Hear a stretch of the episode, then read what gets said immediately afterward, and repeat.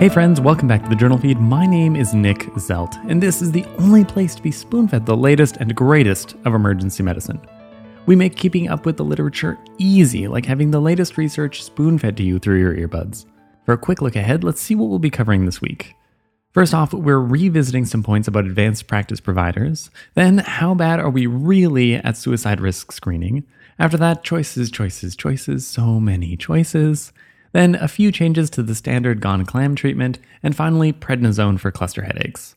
This, of course, is the audio version of the past week summaries, which were all this week brought to you by the zesty Clay Smith.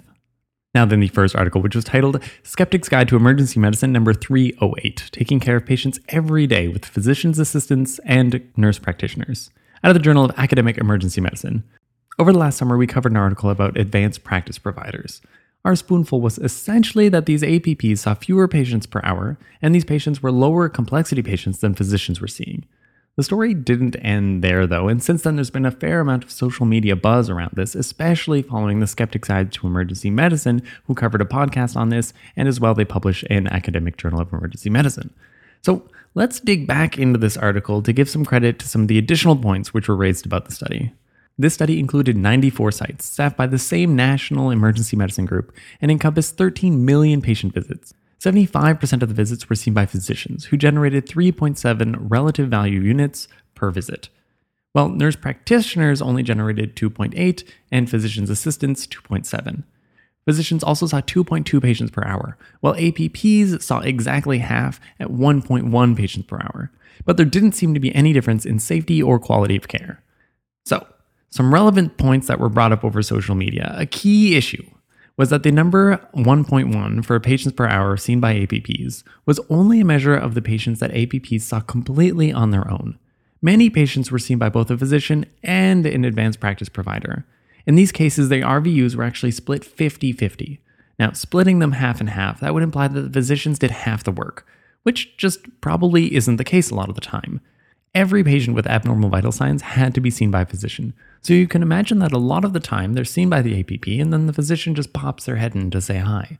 This rule would also incentivize APPs to see less complex patients with normal vital signs just to be more efficient. And these may have been lower RVU generating patients. Don't forget though that low complexity doesn't always translate into quicker visits. I mean, take a simple laceration for example, that can take time, but isn't a complex issue. And while we're on the topic of procedures, all the physicians were actually billed under the physician's name, though it's likely that some procedures were not done by the doctor but instead just supervised, but that wouldn't have come out in the data. And then finally, APPs often have other duties in the emergency department, which may not generate RVUs but still contribute to emergency department flow. Now this paper got personal real quick for a lot of people, but I hope that encourages more people to study this. In a spoonful, advanced care providers, we love you. And we'll probably need a more thorough study to convince us that you're not improving productivity. After that, we have the second article, which was titled Suicidal Ideation is Insensitive to Suicide Risk After Emergency Department Discharge, a performance characteristics of the Columbia Suicide Severity Rating Scale screener, out of the Journal of Academic Emergency Medicine. It'd be great if we could develop a few simple questions that could accurately predict a patient's risk of suicide. If something like that actually worked, though, then I think I might be a little bit more afraid that I'm going to be replaced by a computer a lot sooner than I thought. Now, in 2019, the US Joint Commission, despite very little supporting evidence, actually mandated screening for suicidal ideation using a validated tool starting at age 12 and up. Like I said, this is a great concept. If this worked, then it would severely lower the amount of anxiety in discharging patients who are potentially suicidal, and it would also ease the burden on our psychiatry team in the emergency departments who have to do consults on these patients pretty often. First, though, this screening approach would have to work. This study was an evaluation of the Columbia Suicide Severity Rating Scale to predict self-harm and suicide in a year following screening. The long version of the rating scale actually did well in an emergency psychiatric patients population, for research purposes, which is great. It's the reason we're talking about it now, but what matters most and what, is important for us is the real world, mass screening in a general emergency department population, which is what was done here. From roughly 93,000 patients screened, 11 sadly committed suicide. Local and state hospital records were checked to try to catch all instances. The sensitivity of screening for suicide by 30 days was only 18%, and that feels kind of like just a shot in the dark to me. The specificity was pretty great, it was 99%, but it's sensitivity that we want here. 9 of the 11 patients who died screened negative for suicide, and only one of them had an ED psychiatric assessment. The tool did a bit better for self-harm by 30 days, but still only a sensitivity of 53%. Now, people who commit suicide aren't dumb, they're just misguided, so they're not likely to give answers that are going to be very helpful to you per se. With this in mind, 99% of the people who screened positive did not die by suicide, and 73% of those who did die by suicide screened negative. So, for every true positive, there was almost 3 missed suicides. If we're screening positive way too much, then we're putting too much strain on our psychiatric consultants and taking them away from, where their time is better spent. In a spoonful, emergency department screening for suicide was extremely inaccurate, with a sensitivity of just 18%. Following that, we have the third article, which was titled Decision Fatigue in the Emergency Department: How Does Emergency Physician Decision-Making Change Over an 8-Hour Shift? Out of the American Journal of Emergency Medicine. All doctors are gradually becoming increasingly well-versed in the areas of cognitive bias. One such cognitive bias that should not be ignored is decision fatigue. Having to make decisions, especially from many choices, can impair your executive function and can actually influence subsequent decision-making. Choices are hard. We all know this. It's a pain to make them sometimes.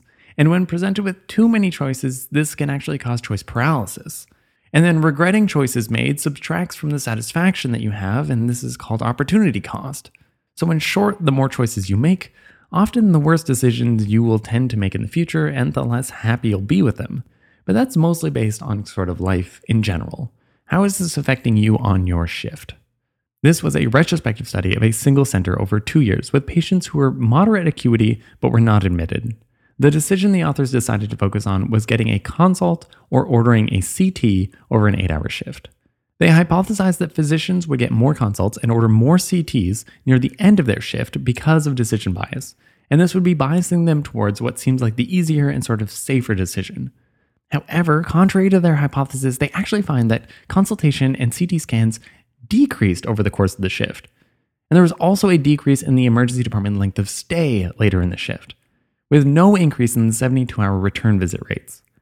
So what I see as a common theme here is that emergency department docs seem to be making decisions that minimize the work that they're going to pass on to the next doctor, which of course makes sense. Handover is dangerous even. I find it hard to believe that ER physicians don't suffer from decision fatigue, but if consults and CT scans are a good measure, then it appears that they aren't. In a spoonful, emergency physicians did not seem to be influenced by decision fatigue over an 8-hour shift, or at least not in regards to consultations and CT scans. Then we have the fourth article, which was titled Update to the CDC's Treatment Guidelines for Gonococcal Infection 2020, out of the Morbidity and Mortality Weekly Report. Details, these are nitpicky details, but this is also something that's not uncommon to treat, so it's important.